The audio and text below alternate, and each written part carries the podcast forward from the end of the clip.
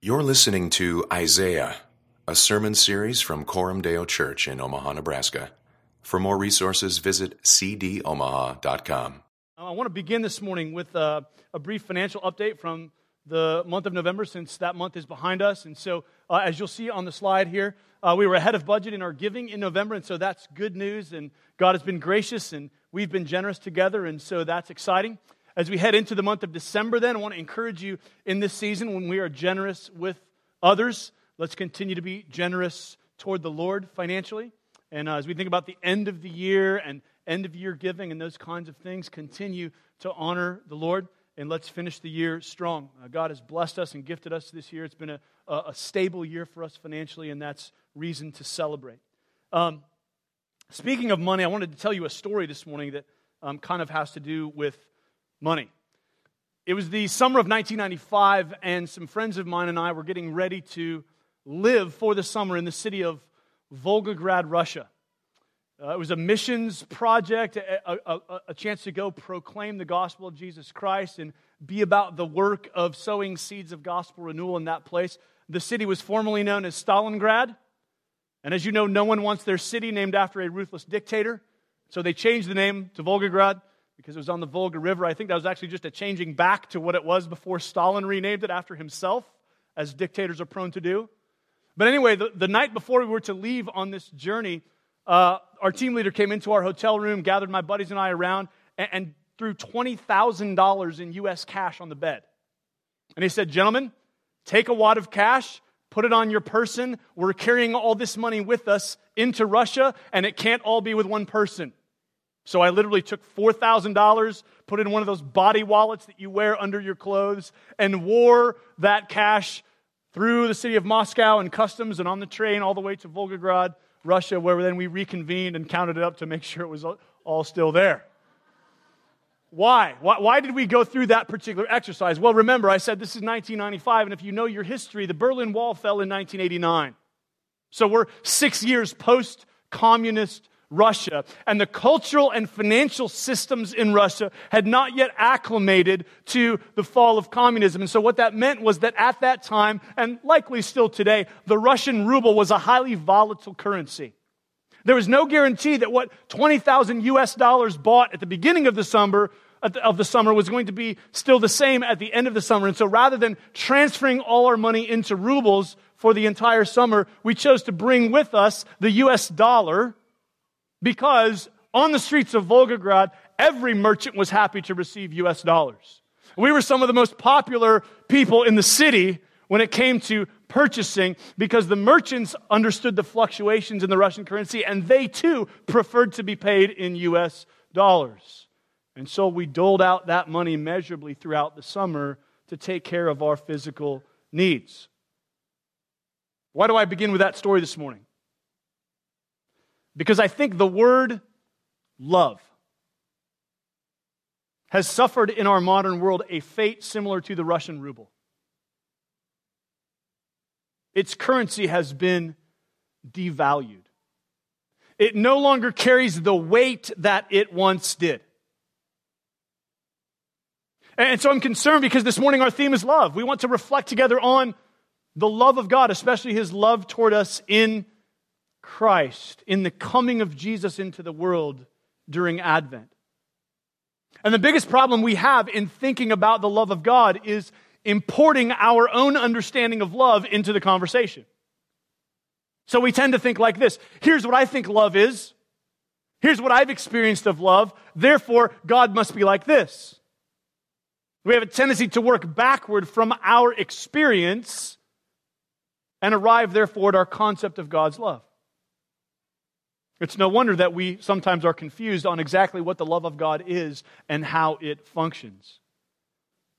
So rather than starting from our experience, let's start this morning from God's revelation. Because how God wants us to do theology is to start with who He is, to start with what He declares to be true about the world, and then to let that color and reshape and interpret our experience. God has declared to us what his love is like in his word and in his son. And so we want to consider this morning what the prophet Isaiah has to say to us about the love of God. We'll be in Isaiah chapters 63, 64, and 65 this morning. And so I want to invite you to turn there. And I want to warn you as you turn there. Because the very beginning of this passage in Isaiah 63 is going to shock you. It's going to feel like whiplash. It's going to challenge your understanding of what love looks like. It is a shocking image, a strong description of God's vengeance and judgment. So, knowing that we are considering God's love, let's dive in and see what Isaiah has to say to us. Isaiah 63, verse 1. Who is this who comes from Edom? In crimson garments from Bozrah, he who is splendid in his apparel, marching in the greatness of his strength. It is I, speaking in righteousness, mighty to save. Why is your apparel red and your garments like his who treads in the winepress? I have trodden the winepress alone, and from the peoples no one was with me. I trod them in my anger and trampled them in my wrath. Their lifeblood spattered on my garments and stained all my apparel. For the day of vengeance was in my heart, and my year of redemption had come. I looked, but there was no one to help. I was appalled, but there was no one to uphold. So my own arm brought me salvation, and my wrath upheld me. I trampled down the peoples in my anger. I made them drunk in my wrath, and I poured out their lifeblood on the earth. So, here in a sermon that is purported to be about God's love, we have five times in six version, verses, verses. That took me a long time to get that word out. Six versions, verses. Mention of God's wrath and God's anger. Notice the question Isaiah wants us to wrestle with Who is this? Who is this figure striding splendidly in his apparel, righteous, mighty?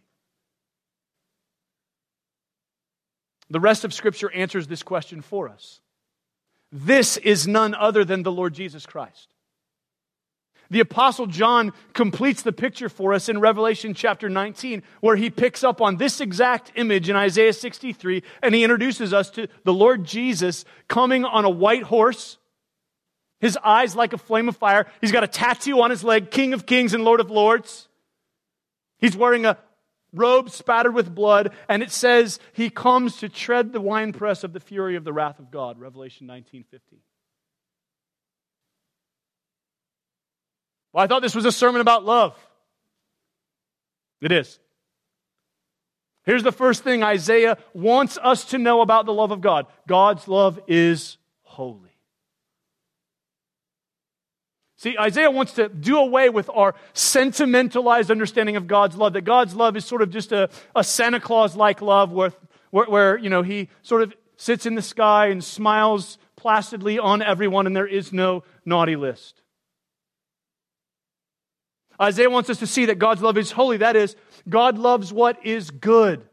God loves the right and the true and the just. And that means that God hates wickedness and evil and unrighteousness. This love of God is a love that is committed to good and beauty and justice in the world, and that therefore deals seriously with evil and wickedness and injustice. This God and his love, this is not a this is not a Lego movie kind of love, right? This is not a everything is awesome kind of love. This love makes distinctions. This love is ethically pure. God's love is holy. We see that even in our human experience of love, our love has this same element of fierceness to it, doesn't it? It's like if you just imagine uh, going out in the parking lot after church. If I were to go out in the parking lot with my wife and kids and some uh, some criminal, some thug were out there and he were to come and threaten the safety of my wife and children, my response wouldn't be, oh no, I love them. Don't do that. Right? My response would be, no, no, no. Got to get through me first. Now, he may not have a hard time getting through me, but that is not the point, right? The point is, love has an element of fierceness to it. Because I love my family, I am fiercely opposed to those who would harm them. Isaiah is showing us that the nature of God's love is the same. God's love includes his hatred of evil and evildoers. God's love is holy and good. God is relentlessly committed in his love to ridding the world of every last particle of evil. God is committed to a new heavens and a new earth in which righteousness dwells. That's next week. Have you ever been deeply wronged? Have you ever been grievously sinned against? If you have, then you know that one of the emotions that you feel, one of the longings that rises up in you, is the longing for vengeance. The longing for those who harmed you to get what they deserve, to, to experience recompense. Every one of those movies that, that we sort of cheer at, right, is a movie of vengeance, people getting what's coming to them. That can go badly in a world of humans who are sinful. But that intrinsic longing, our intrinsic understanding that justice includes vengeance, is rooted in our bearing the image of God. So take that intrinsic longing you have for people to pay for what they've done to you and think about this. You really have two options. Here's option number one you live in a random, accidental, purposeless universe, guided by random chance, in which case there is no such thing as ultimate justice. And for all your longings that people experience justice, there's none to be had. That's one world you can live in. Or, option two, you live in a moral universe governed by a just and righteous God, in which case every wrong will be made right and every act of evil avenged. You want the second option. All of us want the second option. We want to live in a world where justice will be done. Only if there is a God who gets angry with sin is there any hope of final justice. Otherwise, all of our longings for justice are merely illusions. Now, some of you here, like me, are critically minded and you have trouble reconciling God's anger with his kindness. Right? So, a God who is kind and gracious and benevolent, we find it easy to embrace. A God who has wrath and anger, we find more challenging to embrace. And so, I want to, for a moment, take a little detour and deal with that tension. And, and to do that, to try to help resolve that tension, I want to borrow from the church father Lactantius, who lived in about 300 AD. Here's why. Here's why we're going to go back in time. Because the church fathers were brilliant thinkers. They were not into sound bites and Twitter and posturing. They were into substance. These were men who were schooled in Plato and Aristotle and classical philosophy in addition to the Bible. And so they have a way of piercing through the fog and helping us think clearly. So let me introduce you to the argument of the church father Lactantius as he reasons through the dilemma between God's kindness and God's anger. Here's the four options he says that exist for us as we think about this. Number one, God is angry, but not kind. Number two, God is neither angry nor kind. Number three, God is only kind and never angry. Or number four, God has both anger and kindness. That pretty much covers it, doesn't it? Those are the options that are available to us. Let's think through them, Lactantius says. Option number one, the idea that God is angry but not kind, we can throw out right away. He says, This is neither reasonable nor credible. Here's why. Because if God were only angry, then there would need to be some other being from whom we derive goodness and kindness. And if there were such a being, what would we call it? God, right?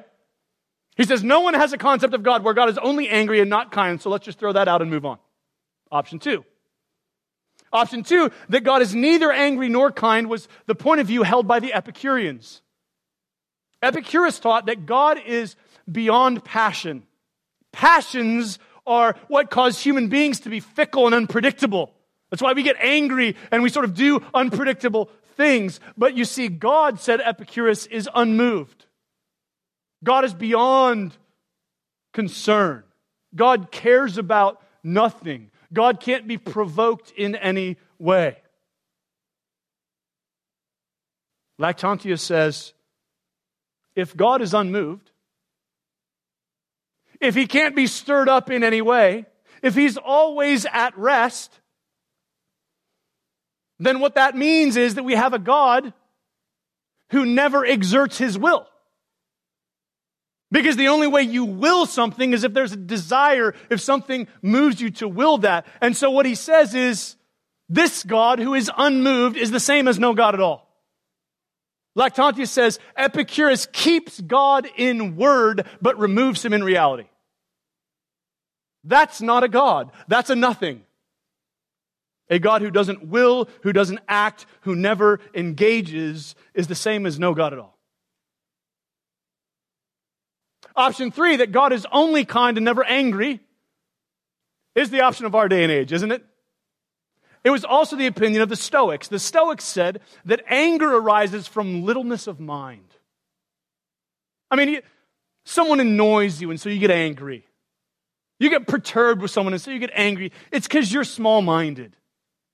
But God, you see, is great. God is vast. God is too great to be perturbed by anyone. And so God is always calm. God is always mild. God is always kind and never angry. Sounds a lot like our day, right? All roads lead to God. God is just a big happy Santa Claus in the sky. Lactantius says, if that's the God you have, then what you have is a God who is unjust. Here's why. Let's assume you have two employees. One is diligent, faithful, excels in her work. One is lazy, undisciplined, slothful. If you treat those two employees the same way, you are unjust. Justice demands that good, virtue, be celebrated and honored and esteemed, and that a bad employee, someone who's lazy, undisciplined, selfish, be reprimanded, perhaps even fired. Justice demands that we make distinctions between good and evil, and therefore justice demands that God, if he shows kindness toward the good, also shows anger toward evil. Therefore, Lactantius concludes option four is correct. God has both anger and kindness. Here's how he expresses this Some people are daring and wicked, neglecting the laws and even God himself. It is right that when God sees such things, he should be moved and arise to take vengeance upon the wicked so as to promote the interests of all good men. Thus, even in anger, there is also contained a showing of kindness. So the Epicureans, as many relativists in our day, tried to press the argument and say, well, Lactantius, if, if it's true that God shows anger, if God does harm to anyone, then God is not good. If God, as Isaiah in chapter 63 says, expresses wrath toward people, that means he's not good. Here's Lactantius' answer. If the law is just, which awards the transgressor his due, and if the judge is called upright and good when he punishes crimes, it follows that God, when he opposes the evil, is not injurious. Rather, the injurious person is he who spares an injurious person that he may injure many. The non punishing of evil is evil. God, because he is just and righteous, displays in his creation both kindness and anger. Now, that was a long detour.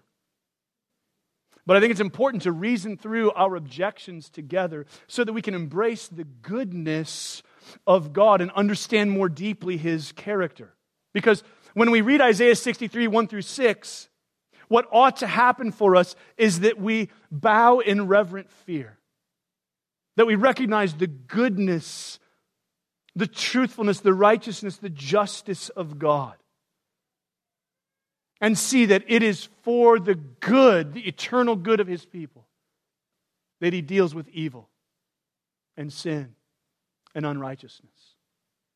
And as we read Isaiah 63, we need to place it next to Romans chapter 5, where the Apostle Paul tells us this God demonstrates his own love toward us in this while we were yet sinners, Christ died for us.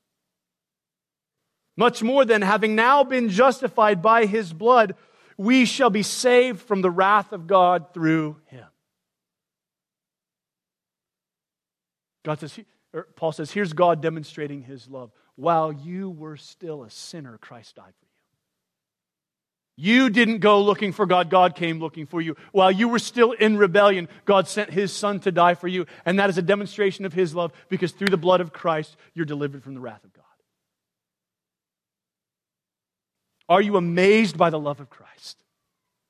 Are you captivated by the depth of God's love for his people? If not, may I suggest that perhaps the reason is because you have a flawed view of justice. If you understand justice, if you long for final justice in the world, then you also embrace a God who distinguishes between good and evil. And if you know your own heart, you know that you because you have done evil need to be justified, need to be made right, need to be delivered from the consequences of your own unrighteousness. And hence you need the Lord Jesus Christ. So, the first point Isaiah wants to make about God's love is that God's love is holy. He wants us to see that God does not have some mushy, sentimental love, but rather a love that is committed to the good of the world and the good of his people, and that means dealing seriously with evil. Here's point two God's love is steadfast. God's love is steadfast. I want you to notice he's going to come right out of this portrayal of Jesus the Avenger into this amazing statement of God's love. Look at chapter 63, verse 7. I will recount the steadfast love of the Lord, the praises of the Lord, according to all that the Lord has granted us in the great goodness to the house of Israel that he has granted them, according to his compassion according to the abundance of his steadfast love. Notice this phrase, this verse, begins and ends with a reference to God's steadfast love. It's as though Isaiah is saying, Here's what I'm amazed by. Here's what I'm going to put before you the steadfast love of God. This phrase, steadfast love, is two words in English that translate one Hebrew word, the word chesed. And the reason it takes two words to try to do this word justice is because this is a kind of love that there is no equivalent for. Here's how the Jesus Storybook Bible translates it God's never stopping, never giving up, unbreaking, always and forever love. I love that. You read this with your kids. Sally Lloyd Jones, the author of that story Bible, is trying to say, how do you communicate to a kid what God's love is? It's his never stopping, never giving up, unbreaking, always and forever love. It's a love that's rooted in his commitment to his people. God's love is relentless. God's love is committed. God is faithful even when his people are unfaithful. He never gives up. Isaiah wants us to see this aspect of God's love. He wants to blow your mind with the reality that God's love is not just holy, it is steadfast, it is persistent, it is relentless. All of us love a good story, right?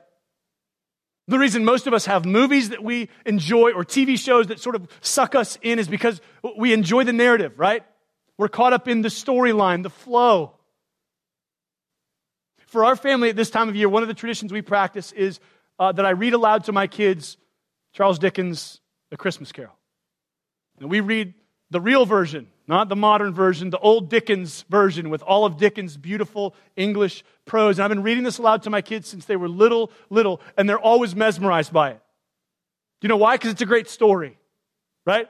They can resonate with this Scrooge who's hard hearted and miserly, and with these experiences he has with these spirits who show him goodness in his life and show him the effects of his stinginess, and then this change of heart that happens at the end. That's a story that just sucks us up and compels us, and that we enjoy this time of year because it's a great story.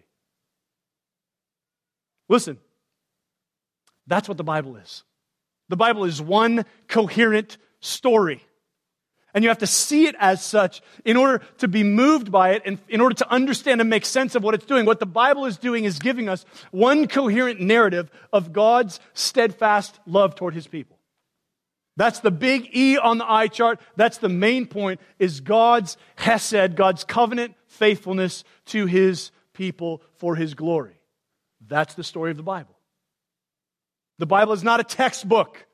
The Bible is not a theological encyclopedia. It is a story. And when you begin to see it that way, then you begin to read it differently, right? So when you get through your Bible reading plan next year in February and you get to Exodus or Leviticus or Numbers and then you sort of bog down, here's why you're bogging down. Because you don't see the grand narrative, right? You're like, I don't, I don't get how this chapter here connects to the story. But when you begin to see this is all the story of God's steadfast love, it begins to open up your vision of what it is the Bible's telling us. And what Isaiah is going to do for the rest of chapter 63 is he's just going to rehearse that story. Okay? Isaiah is a good biblical theologian. He knows the story of God's people. So notice what he's doing now is he's going to say, I want to think about God's steadfast love throughout history. Look at chapter 63, verse 8. For he, God, said, Surely they are my people, children who will not deal falsely. And he became their Savior. In all their affliction, he was afflicted, and the angel of his presence saved them. In his love and his pity, he redeemed them. He lifted up and carried them all the days of old. This is a reference to Exodus, the angel of his presence being the one who came on the day of Passover to guide God's people and to exercise justice on the oppressors. God lifted them up and carried them. Verse 10, but they rebelled. Have you read your Old Testament lately? Part of the story, right? But they rebelled and grieved his Holy Spirit. Therefore, he turned to be their enemy and himself fought against them. Why? Because his love is holy. Then he remembered the days of old of Moses and his people. Where is he who brought them up out of the sea with the shepherds of his flock? Where is he who put in the midst of them his Holy Spirit, who caused his glorious arm to go at the right hand of Moses, who divided the waters before them to make for himself an everlasting name, who led them through the depths? It's talking about the Red Sea, the deliverance of God's people from Egypt. Like a horse in the desert, they did not stumble. Like livestock that go down into the valley, the Spirit of the Lord gave them rest. That's the promised land. So you led your people to make for yourself a glorious name. All Isaiah is doing is he's just remembering redemptive history. He's saying, God, you did this for your people. Your faithfulness brought them out of slavery, delivered them into rest. I remember that you did that. That's proof that you love and are committed to your people. God's love is steadfast.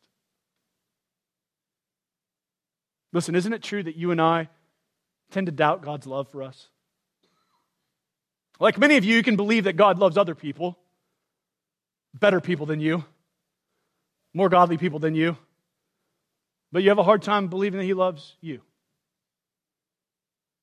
And part of what Isaiah is showing us is the key is to get your eyes off of yourself and onto the story of God's relentless commitment to His people. If you're one of His people in Christ, here's how you know His love is never stopping, never giving up, unbreaking, always and forever. Read your Bible. God's love is steadfast. Finally, Isaiah wants us to see that God's love is personal. Personal. Look at this shift in verse 15. Now, Isaiah's been rehearsing the story of God's people. Look at verse 15. Look down from heaven and see. So now we're praying. Now he's talking directly to God. We're not talking about what God has done. Now he's talking directly to God. Look down from heaven and see from your holy and beautiful habitation. Where are your zeal and your might?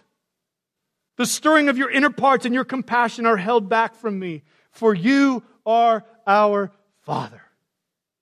Though Abraham does not know us and Israel does not acknowledge us, you, O Lord, our, our Father, our Redeemer from of old is your name. Now listen. This may not shock you because we're familiar with the New Testament and we know that Jesus taught us to pray, Our Father who is in heaven. But listen to me. In the Old Testament, the idea of calling God Father is rare. Rare. God is not often referred to as Father in the Old Testament, and yet right here, Isaiah says, You are our Father. If Abraham forgets us, if Jacob forgets us, you won't forget us. Here's why because you love us. God's love is personal. And when you know the holy, steadfast, personal love of God, it changes how you relate to God and it changes how you pray.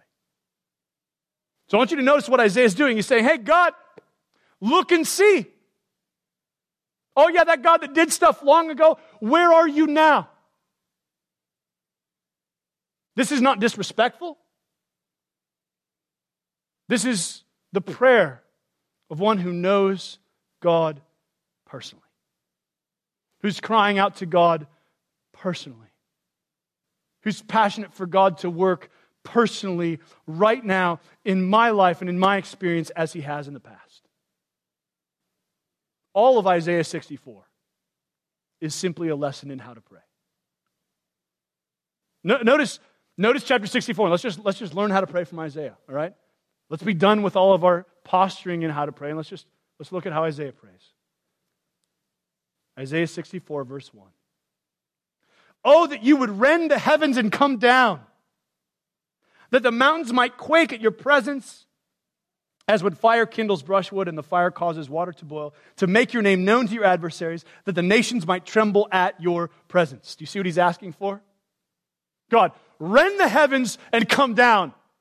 God, I know about you. I know you're faithful. I know you're steadfast, but come, show up right now. Let us experience and know your presence.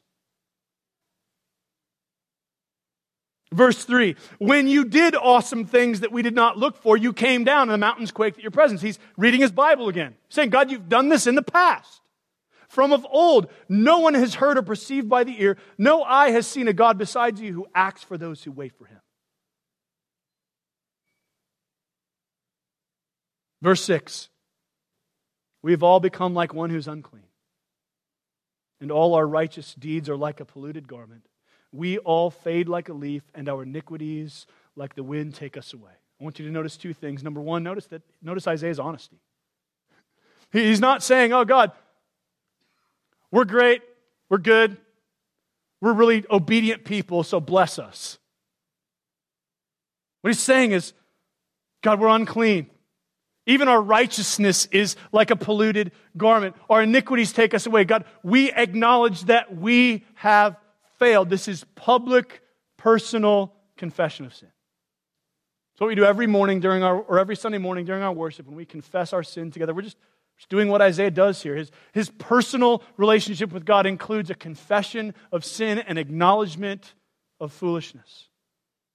Now, notice, secondly, that he's using us language. Isaiah is not an individualist that's saying, God bless me, God forgive my sin, God, here's what I've done. He's saying, here's what we've done, God. Here's how your people have just missed it. Here's how our sin is complicating our experience and our love for you. He's taking responsibility for a people. Verse 8 But now, O Lord, you are our Father. God, in spite of our sin, in spite of our folly, in spite of our foolishness, here's what we know you're our Father, God. We are the clay and you are our potter. We are all the work of your hand. Be not so terribly angry, O Lord, and remember not iniquity forever. Behold, please look, we are all your people. Coram Deo, I want us to pray like this. I want us to engage with God in this way God, rend the heavens and come down. God, we don't want to sit here another Sunday morning doing our thing apart from you being with us in a powerful way. God, would you show up? Would you manifest your glory? Would you help us know and experience your presence? Let's pray this way. Let's seek after God this way. How many of our prayers are really self conscious speeches disguised as prayer? Where really what we're doing is working out our own insecurity or trying to impress one another with our religiosity. What if we just had the courage and boldness of day? God, rend the heavens and come down. God, make your presence known like you have in the past. Do that again.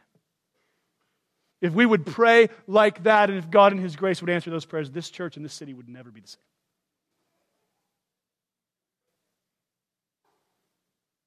God's love is holy. God's love is steadfast. God's love is personal. And here's where this is all going. Here's where Isaiah wants us to get. When we understand the holy, steadfast, personal love of God, that love changes us. That love changes us. Notice Isaiah chapter 65, verse 1. This is God speaking. I was ready to be sought by those who did not ask for me. I was ready to be found by those who did not seek me. I said, Here I am, here I am, to a nation that was not called by my name, or perhaps did not call upon my name. I spread out my hands all the day to a rebellious people. Who's he talking about? He's talking about us. He's talking about his people. He's saying, Hey, here I am. I'm ready to be sought, but you're not seeking. I'm ready to be found, but you're not chasing after me. I'm spreading out my hands all the day to a people who are rebellious. This is who, this is who we are. This is who the love of God comes to. A people who, though He's pursuing us, though He's holding out His hands to us, a people who are stubborn and rebellious and not seeking Him. So, what's our hope? What hope is there for a people who are hardened toward the love of God? Do you know what our hope is? The love of God. Our hope is in God's never ending, never giving up, unbreaking, always and forever love. That's our hope. Notice what God says in Isaiah 65, verse 8. Thus says the Lord As the new wine is found in the cluster, and they say, Do not destroy it, for there is a blessing in it, so I will do for my servant's sake, and not destroy them all. I will bring forth offspring from Jacob. You know what that means? I will make Christians even out of church people. That wasn't as funny to you guys as it was to the nine o'clock. I will bring forth from Judah possessors of my mountains. My chosen shall possess it, and my servants shall dwell there. God's saying, listen, your hard heartedness is not going to keep me from breaking into your life, transforming you, and making you my servants. That's the good news of the gospel. The good news of the gospel is even our dullness is not beyond the redeeming, transforming love of God. Verse 10 Sharon shall become a pasture for flocks, and the valley of Achor a place for herds to lie down, for my people who have sought me. How do you know if you're one of God's people? You seek him. My people who have sought me. Do you see how that brings together divine sovereignty and human responsibility? God says, I'm going to bring forth offspring for myself from Jacob. Here's how you know if you're that seek me. My people seek me. So if you're here this morning and you're provoked to seek God, God's already at work. Contrast, verse 11. But you who forsake the Lord, who forget my holy mountain, who set a table for fortune and fill cups of mixed wine for destiny. This is language of idolatry. I will destine you to the sword, and all of you shall bow down to the slaughter, because when I called, you did not answer, and when I spoke, you did not listen, but you did what was evil in my eyes and chose what I did not delight in. There are always two kinds of people in the world those who receive God's love and those who resist God's love. Those who are humbled by God's love and those who are hardened to God's love. Isaiah says, Here's what God is doing Out of all the nations, out of all the peoples, he's calling for himself a people. He's gather, gathering for himself a people whom he calls my servants, my people who have sought me. That's what God's doing. His love goes out and changes people who have rebelled against him, who have been far from him, who have ignored him, and changes them so that they become seekers of him and worshipers of him. Even if you look at the graphic on the screen, right? What's the title of this section of Isaiah? The final conqueror. That's the picture that Isaiah is putting before us in this closing section of his book. Jesus Christ as the final conqueror. So, thinking about that image, there are really only two kinds of people those who are conquered by God's love, and those who are only conquered by his justice. See, here's the secret of history God wins. God will conquer every evil. He will either conquer you with his love or he will conquer you at the end of his time with his wrath. But he holds out to you this morning the promise of the gospel and says, Seek me. I'm willing to be found by all who will seek me. My love is pursuing and chasing after even those who have to this point been far from me. What does someone who's been conquered by God's love look like? looks like someone who's humble. It looks like someone who says to God, God, our iniquities like the wind take us away. Our righteous deeds before you, God, are like a filthy garment, and yet you are our Father. Rend the heavens and come down. God, we're unclean, we're unrighteous, we need to be changed, we need to be saved, we need to renew. Come and do your work in us.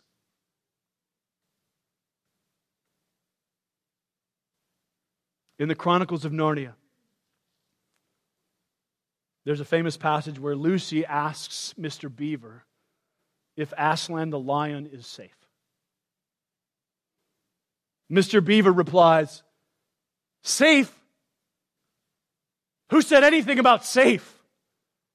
Of course he isn't safe. But he's good. He's the king, I tell you. Isaiah is saying to us God is not safe, but he is good. Jesus is not safe, but he is good. He's the lion of the tribe of Judah. Let's humble ourselves before his immense love this morning. Would you pray with me?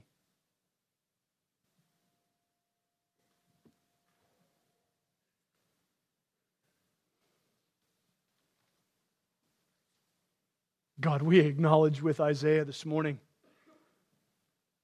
that in our sins we have been a long time. We've become like one who is unclean. Even our righteousness is like a polluted garment. God, we acknowledge that we are a people who have sinned. And so we thank you for the greatness, the majesty, the beauty of your holy, steadfast, personal love. Thank you that you have always been faithful to your people. So, Father, we pray that you might help us know and experience your gracious love for us in Christ this morning. Father, for those who have not yet been changed by your love, would you right now, this morning, send your spirit forth to renew their hearts and awaken them to your love? For those who have grown cold and stale to your love, would you right now, this morning, reawaken and rekindle their love in response to your love for them. God, would you let us not leave here this morning unmoved by your love? Would you help us worship this morning for the fact that your love is holy, that you are good, that you will bring about a world in which there is no evil?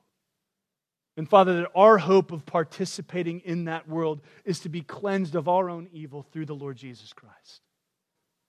So mercifully cleanse us this morning mercifully rend the heavens and come down, that we might be changed. We pray this for our great joy, for your great glory in our world.